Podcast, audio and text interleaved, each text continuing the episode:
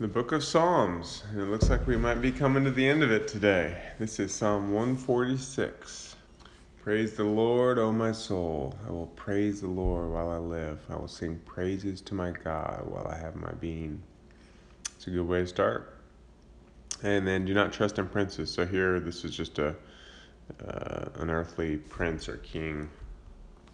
But this is basically any mortal man. So this this would be you know your your work your you know your government or political party your media your anyone you know trusting in people in established uh, organizations of men versus god. God is where the true blessing comes from. He made the heaven and the earth. He gives food to the hungry. He sets prisoners free. The lord will reign forever to all generations Praise the Lord. And then we're on to 147.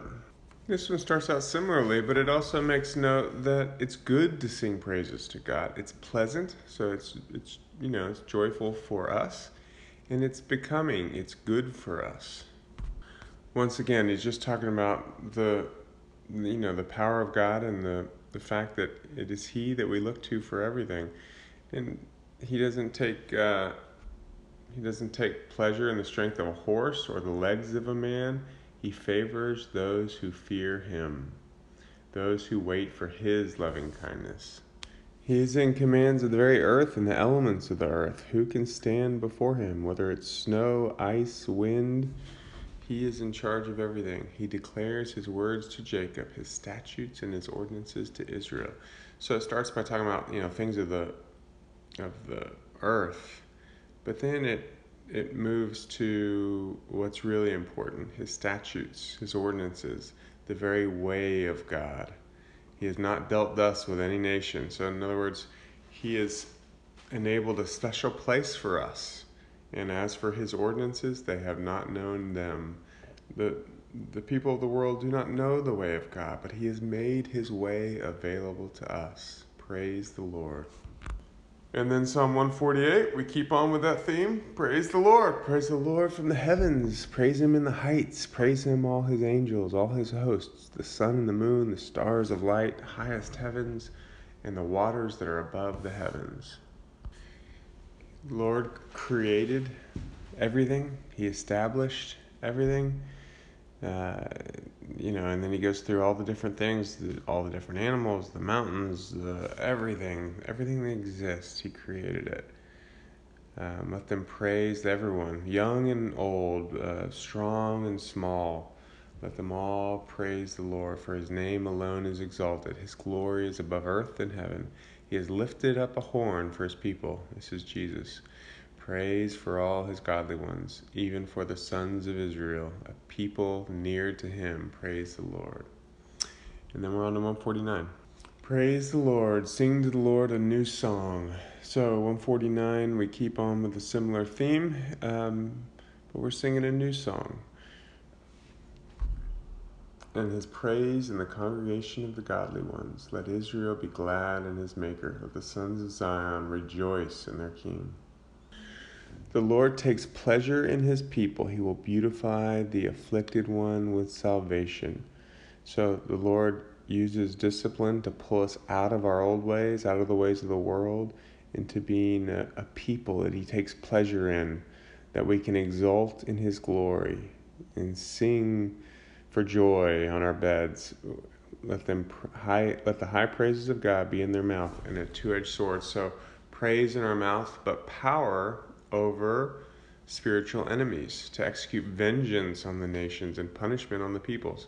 So again, if we look at the, um, you know, the, the, spiritual forces arrayed against us, that that we he gives us power over these things to bind their kings with chains to, and their nobles with fetters of iron, to execute on them the judgment written. This is an honor for all his godly ones. Praise the Lord.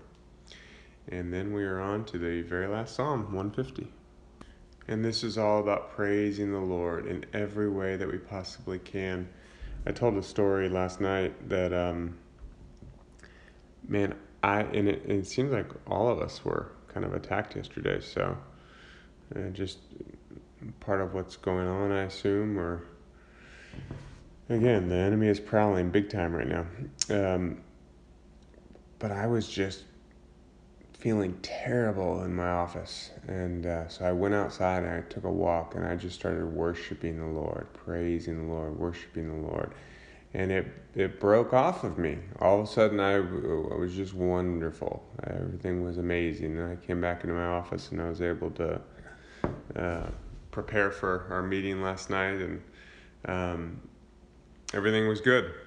But I tell you what, before I went and praised the Lord, man, I, w- I was under the attack of the enemy big time.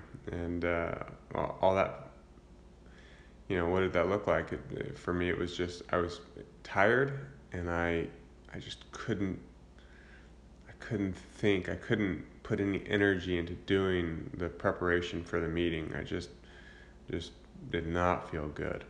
But I just, you know, adjusted where I was sitting so I wasn't my office is a little box. So I got outside of that and just walked around a bit and just praising the Lord uh, which is some you know sometimes I'll I'll uh, put my face on the floor and do it and that's fine too. It seems like I've done that this week too. Um, uh, so whatever it's it's not it's not how we worship the Lord but it's turning our attention to praising the Lord worshiping the Lord and then this breaks through against the things that are forced that are attacking us and opens opens us up to the reality of God, the love of God, the peace of God, the joy of God, the power of God. Uh, Lord, bless us with all these things. Bless us that we continually have hearts and minds to worship you, that we fill ourselves with worship and praise, and that you meet us there, Lord that we are connected to you in all that we do, led by you in all that we do. Bless your holy name and bless each one listening. We thank you, Jesus. God bless you. That's the end of Psalms. The book of Isaiah, starting with chapter 31. And this is the first recording where I know for sure I'm putting this out publicly. I don't know if anybody's going to listen to this, but uh, if so, welcome. Hope this is a blessing to you. Okay, so uh, Isaiah starts out by saying, Woe to those who go down to Egypt for help um, because they are depending on a stronger nation. They're depending on military might instead of depending on God. And again, this applies directly to us in our lives when we rely on anything other than God. The enemy will, will always supply you with plenty of rationales for why you need to do this or that, strive in this way or that way, in order to manipulate a situation to not depend on God. But the true way of life is to depend on God, to look towards God for the answer. So God says, The Lord will stretch out his hand and he will help and he who helps will stumble, and he who is helped will fall, and all of them will come to an end together. So he says, I, I will bring this way to destruction. You think you're going to reach out to the Egyptians and they're going to help you, but that's not going to help. If I'm bringing judgment upon you, you need to realize the reason I'm bringing judgment upon you and correct your way. Get back in line with my wonderful vision for your life, my plans for your life instead of going harder for your own way and devising your own protection. It will not stand against me. But verse 5, he says, But like flying birds, so the Lord of hosts will protect Jerusalem. He will protect and deliver. So he says, Turn to me, I will protect you, I will rescue you. The difficulties will pass over you. Return to him from whom you have deeply defected, O sons of Israel. For in that day every man will cast away his silver idols and his gold idols, which your sinful hands have made for you as a sin. So, yes, it takes correction, repentance, turning around and going the way that God has for you. But you will actually realize it's a much better way than your own way, and you'll be protected from the time of trouble. That doesn't mean it's easy when we have to throw away all our idols. We have many idols in our hearts, and we become they become a crutch to us. They become the way that we know as life. But actually, true life is much better. So it's difficult. Uh, it, it, it's a, it can be a painful process to have these things removed from us. But when we come to the other side of that, we realize how much more wonderful and how blessed we are through this process, through this new life.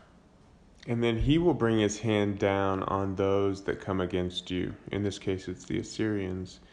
And declares the Lord, whose fire is in Zion and whose furnace is in Jerusalem.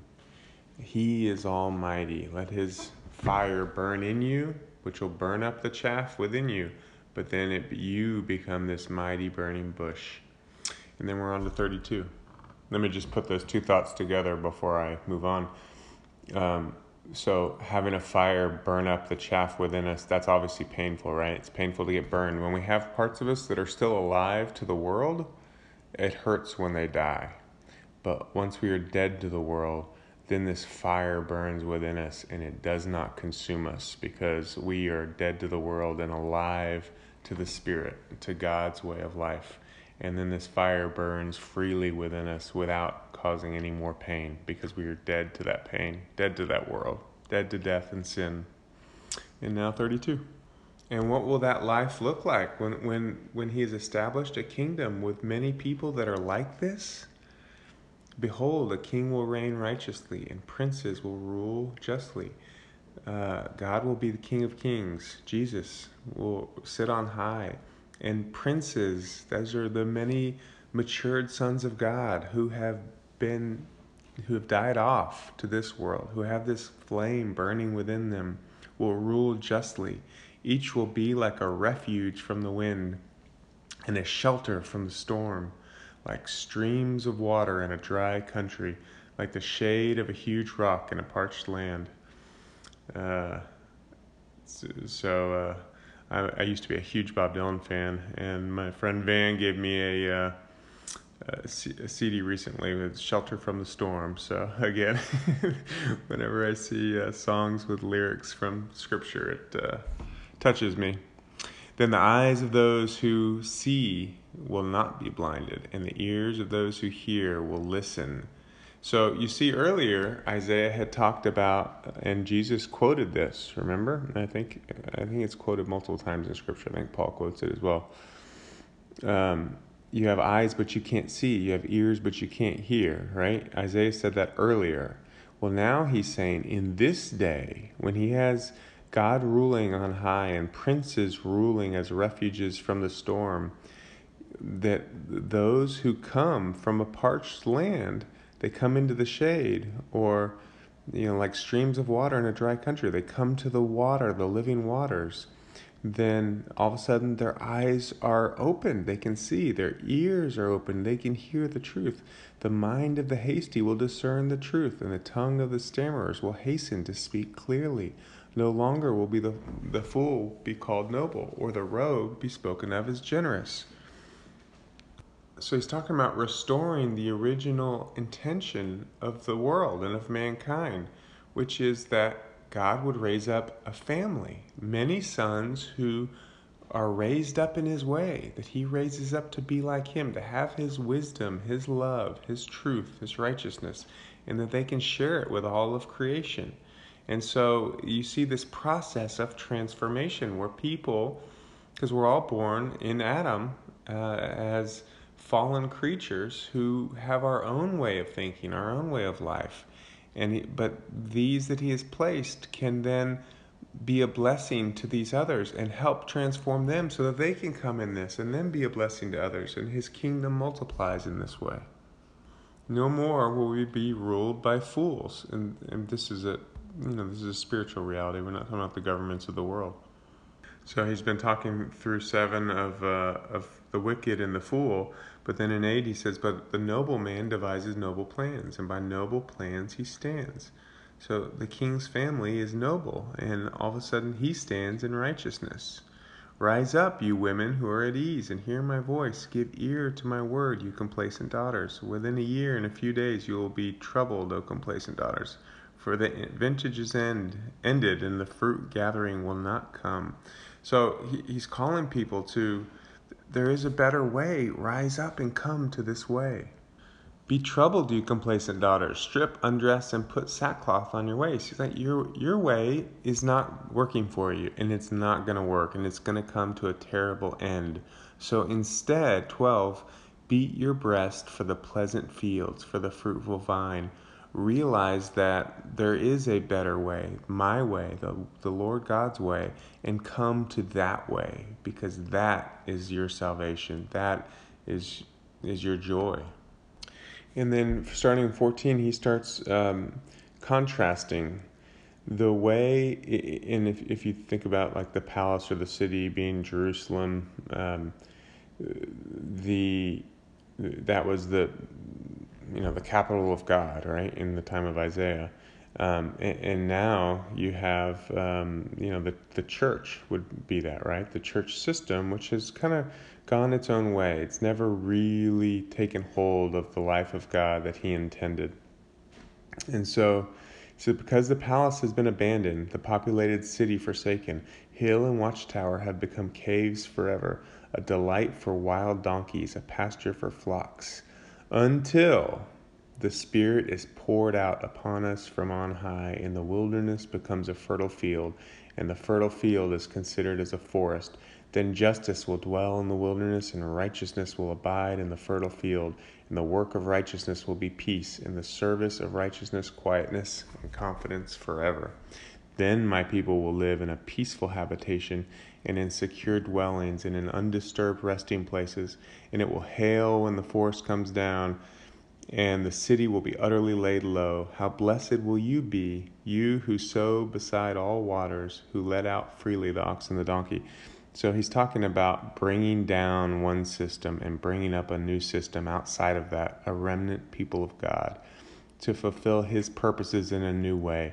Because, as we talked about recently, if if the clay is just bad, it doesn't work, then the potter has to start over and he will pull out that which, you know, that part of the clay that he can work with, but he will start over. And so that's this is a picture of that, starting outside the the uh, palace and watchtower and making a fertile field. And the fertile field, you know, that's a reference to the uh, the garden, the Adam and Eve. His original plan that we have a fruitful life in His life, not in our own life, the way of the fallen world.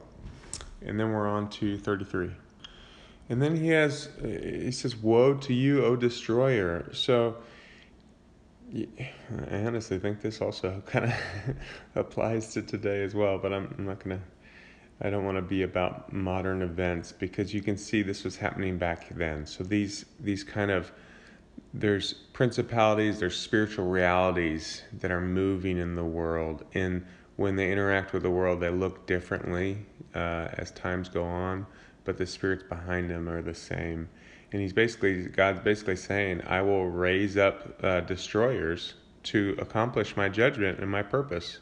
But if the destroyers think that all of a sudden they're good, no, um, I will bring my judgment on them as well. I'm just using them for a purpose, and they will realize this this judgment as well. As soon as you finish destroying, you will be destroyed. So, what is the answer for everyone? O Lord, be gracious to us. We have waited for you. Turn to the Lord. This is starting in 5. This is an awesome word for today, this day that we live in. The Lord is exalted, for he dwells on high. He has filled Zion with justice and righteousness. And he will be the stability of your times, a wealth of salvation, wisdom, and knowledge. The fear of the Lord is his treasure. So while all that judgment is going on out there, all those difficulties, he is full of justice and righteousness. He is exalted. He is reigning from on high. He is stability to you, salvation, wisdom, and knowledge. If you come up His holy mountain, and He, he is available. Pull out from the ways of the world, disengage from it, and come up His mountain. I should also note that this audio is intended to uh, just the, the way we started it, we just have a few of us who are reading through the scriptures and I'm commenting. So I'm kind of assuming you're reading the scriptures. If you, so I, I certainly read a lot of verses, but I don't read all the verses. So you're going to miss a lot if you're not actually reading along. That's up to you how you use it. But, uh, but I just thought I should say that. So verses 8 and 9 talks about the desolation and destruction of the judgment. But then in 10 he says, Now I will arise, says the Lord. Now I will be exalted. Now I will be lifted up. Which reminds me, what is it? Uh, Isaiah 61, somewhere in the 60s. Uh, he's, it's, the chapter starts with rise and shine. So when he calls all of us to rise and shine, but who who we go after? We go after the Lord. He's the model. He said, Now I will rise. He's the only one capable of actually doing the rising. He helps us to rise in His way. Uh, but we see here, I will arise, says the Lord. Now I will be exalted. I will be lifted up. You have conceived chaff. You will give birth to stubble. My breath will consume you like a fire. If you've already been burned up in the fire and you're dead to the world, then the burning fire doesn't hurt you. If you're still alive to the world, the fire consumes you. The peoples will be burned to lime, like cut thorns which are burned in the fire. Obviously, this is all metaphorical. I think hopefully that's obvious. You who are far away, hear what I have done, and you who are near, acknowledge my might. Sinners in Zion are terrified. Zion, this is the close place of God, the heart of God, the capital of God. Sinners shouldn't be there, right? It's, it's a wrong place. When the people of God um, don't represent God, that's a problem for God. And so he says, You'll be terrified. Trembling has seized the godless. Who among us can live with the consuming fire? Who among us can live with continual burning? I've already talked about this. This is this is awesome. He who walks righteously and speaks with sincerity, he who rejects unjust gain and shakes his hands so that they hold no bribe, he who stops his ears from hearing about bloodshed and shuts his eyes from looking upon evil. He will dwell on the heights. His refuge will be the impregnable rock. His bread will be given him. His water will be sure. You see, everything will be taken care of once you have completely conformed yourself to this life of God and died to the world. He will take care of every need and He will exalt you for His purposes. Your eyes will see the King in his beauty. What, what could be better than that? To know the Lord. They will behold a far distant land. This is the kingdom. This is the, it, it's, you know, it's far distant because it's so far away from the way, the fallen ways of man. At the same time, it's ever present for those who enter it. Your heart will meditate on terror. Where is he who counts? Where is he who weighs? Where is he who counts the towers? You will no longer see a fierce people, a people of unintelligible speech which no one comprehends, or of a stammering tongue which no one understands. Look upon Zion, the city of our appointed feast. Your eyes will see Jerusalem, an undisturbed habitation. So he's saying that that stuff's going on in the world, but you will find this uh, amazing spiritual reality that is so far above these earthly difficulties. You will find my kingdom come. And we're living in this day where this is unfolding. This is happening. Um, you know, it, it it's it started. Uh, it's it's it starts small and it will grow and be ever increasing, as as Daniel prophesied. A tent which will not be folded, its stakes will never be pulled up, nor any of its cords be torn apart. But there the majestic one, the Lord, will be for us, a place of rivers and wide canals, on which no boat with oars will go, and on which no mighty ship will pass. For the Lord is our judge, the Lord is our lawgiver, the Lord is our king. He will save us.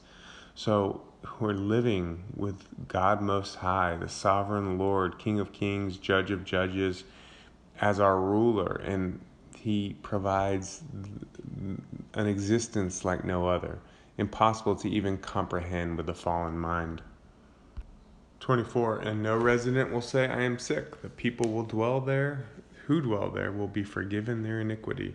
So th- this is just a, a place of, uh, of you know, this is a heavenly reality. But it's a mistake to think that this means after we die. That was never, that's not God's purpose for mankind on earth. It is to transform the earth into his heavenly reality. Jesus, that's what Jesus talked about. That's what God said to Adam. And it's always been the plan. And then we are on to 34. and and I should say th- this is happening. It's happening right now. So if you're not experiencing this, seek it, seek Him because this is happening. 34. And this chapter again is just upon judgment upon the whole world, and he he goes into great detail for the first seven verses, and then in eight he says, "For the Lord has a day of vengeance, a year of recompense for the cause of Zion." So he has a cause. He has a plan for mankind, and he will bring the people who are willing, the people who willingly come up his Mount Zion. Um, he will transform them into a people for his purposes and he will give them all glory and all honor, and he will be the Lord of vengeance against um, those who do not want to go in this way. The only specific nation mentioned in this chapter of judgment on the whole world is Edom. And remember, Edom is Esau. And Esau was the one that traded his spiritual birthright for a bowl of soup. He so he, Edom represents uh, carnality, worldliness, a way of the world apart from God.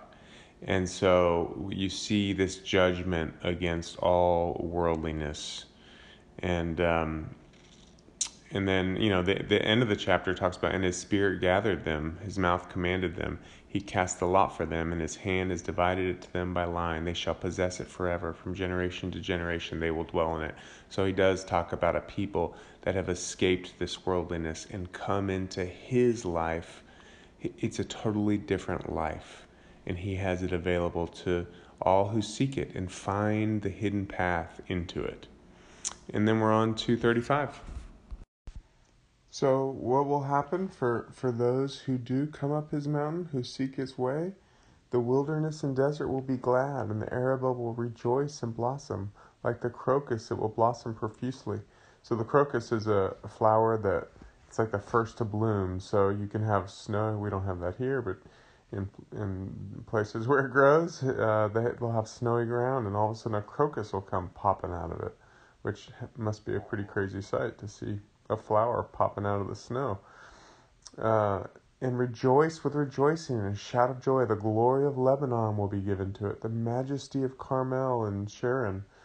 They will see the glory of the Lord, the majesty of our God. There's really nothing better than seeing the glory of the Lord, the majesty of our God, of humbling ourselves and realizing He is God. He is all powerful, all knowing, all loving and when His glory shines, there's nothing better. And, and you're invited to enter into that.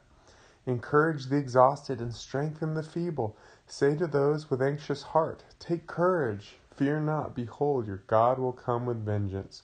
The recompense of God will come, but He will save you. So He has a way for you. There's nothing to worry about in this world. Just give yourself to the Lord, and He will make everything right. Then the eyes of the blind will be opened, the ears of the deaf will be unstopped. All of a sudden, we will hear and see like never before. We're not experiencing this world with all the faculties that we were designed to experience it with. We're, our faculties are a fallen nature. They, we're missing, when we're living according to the way of the world, we're missing the reality, the three dimensional or four dimensional reality of life as it was designed for us. And He wants to open that up for us. And that when that happens, you may feel like you're lame from this or that. You know, it's probably not a physical lameness, although maybe it is. But whatever it is, you, you feel lame. He says you will leap like a deer, and the tongue of the mute will shout for joy. The waters will break forth in the wilderness, and streams in the Arabah. He gives us living waters. Whatever your need is, if you're in the desert and you're thirsty, finding a river of pure water would be, there's nothing better than that, right? Well, that's the reality of His life that's available to you. What is this way? It's a high, verse 8, a highway will be there, a roadway, and it will be called the highway of holiness. The unclean will not travel on it. You can't get on this way just by being religious or just by, you know, you, you can't, no matter how much you can spend every day in church, but if you're not walking on this way, this highway of holiness, you you you can't, you know, you, you're not on it. You can't be on it. But it will be for him who walks that way, the way of God, and fools will not wander onto it. So it's a spiritual reality that exists that's here and now available. But we have to choose Him. We have to die to the world and live for Him to enter onto this highway. There's no vicious beast on there, but the redeemed will walk there. What is redeemed? It means you were of the world. You were of sin, you were of the world, but you have been redeemed into a totally different life. This born again doesn't mean I will live in the afterlife, I will live a heavenly life. No, it means born again into a totally different life, a totally different way of thinking, a totally different way of living. And then when you are redeemed in this way, you will walk there and the ransomed of the Lord will return and come with joyful shouting to Zion. With everlasting joy upon their heads, they will find gladness and joy, and sorrow and sighing will flee away. Hallelujah. That's the life He has for us. Let us seek it. Uh, that's it for today. The Lord bless you.